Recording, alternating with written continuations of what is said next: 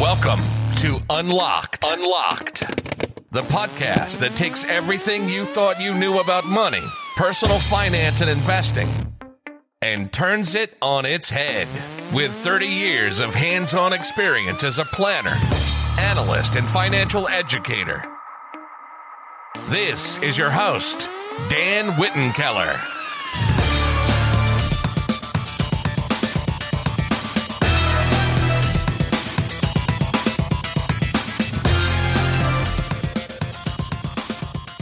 Hey guys, Dan Wittenkeller here. I just wanted to do a quick market update. Today is May 12th, 2022.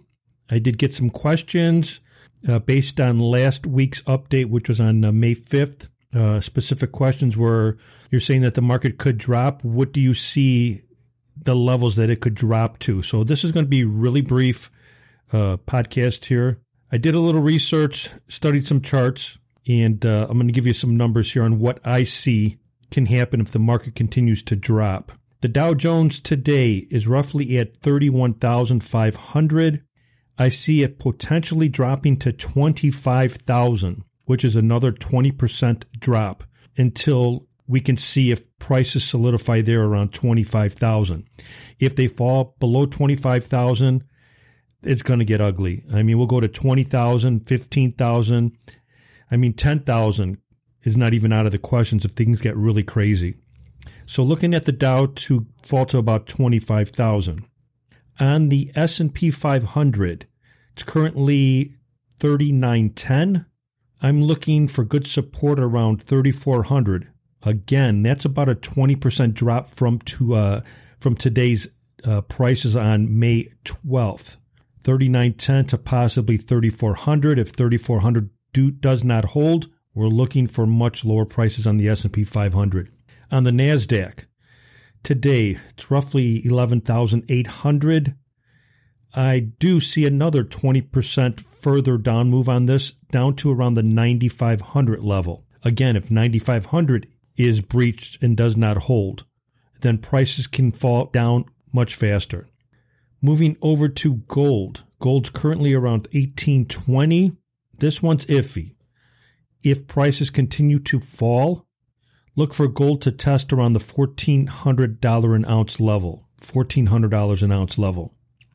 Finally, on the cryptos, they've been pretty much wiped out. All the cryptos have been wiped out. I would not look for a V reversal, which means bottoms out and then quickly starts accelerating back to the top. It's possible. I don't see that. I've never seen that in any market, and I don't think this market is any different. So we still have not bottomed out on the crypto market, including Bitcoin, XRP, XLM, Cardano. Look for possibly that to fall a little bit farther from where they are now. And then no V reversal. I see a slow, steady increase in those.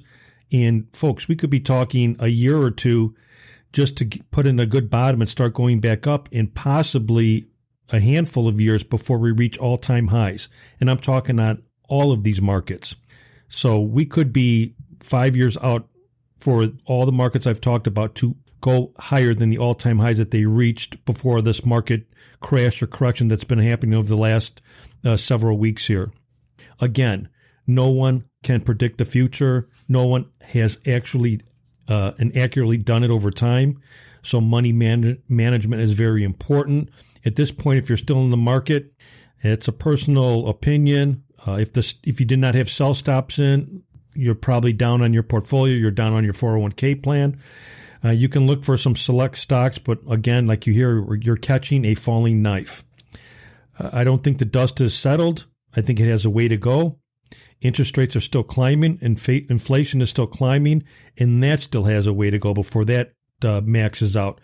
I mean, again, we could be seeing 18, 19, 20% like we did in the late 70s. So just wanted to give you a quick market update. I know it's not positive news. Where could you look to put your money? Again, I'm not licensed to tell you. I was in the past. I'm just looking more as a speculator using my knowledge that I've gained over 30 plus years. Personally, sit in cash.